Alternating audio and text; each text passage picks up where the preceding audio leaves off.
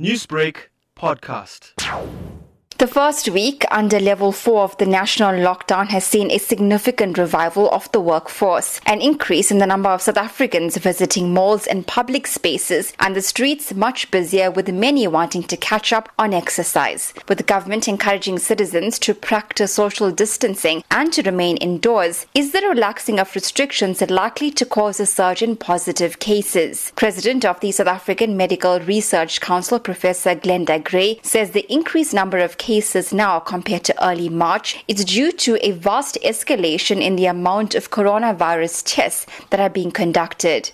We were under testing during lockdown. As we allowed the country to scale up testing, more and more people get tested. So the amount of cases you're seeing is because there's more testing happening.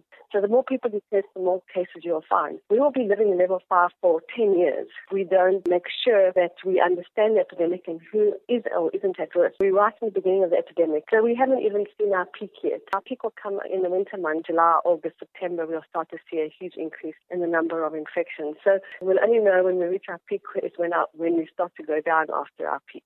And we estimate that's going to be around September. According to statistics from Corona Tracker, South Africa has recorded a 2% fatality rate, while the current recovery rate stands at 36%. While we are now aware that the virus will reach its peak in the country from July, Professor Gray says South Africa has to find a balance between opening up the economy and managing the virus by lowering transmission. The transmission is a reality. Our job in South Africa is to mitigate that transmission by implementing practices that can slow the transmission down. We need to manage the epidemic in a way that keeps our hospitals open and ready for sick people. The best thing that we can do is to make sure that we implement non-pharmaceutical interventions. We're never going to ever stop the epidemic by continuing to have lockdown because uh, infections will, transmission will occur in the household. Uh, the economy has to kick in. The World Health Organization has lauded South Africa's four-point plan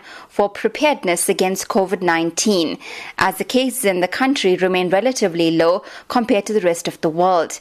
Interim Executive Director at the National Institute of Communicable Diseases and scientific researcher, Professor Lynn Morris, concurs that the more people out of their homes from this week could see a surge in cases.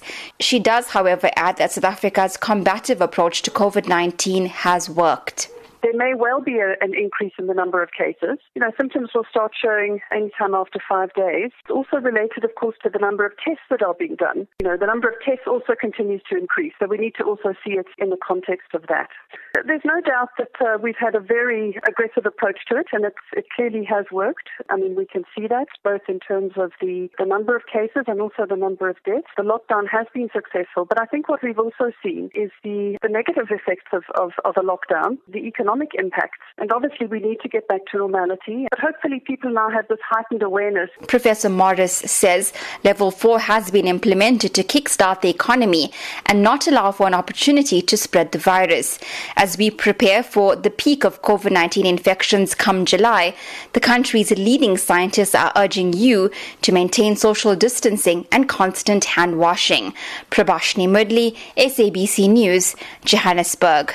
Newsbreak, Lotus FM, powered by SABC News.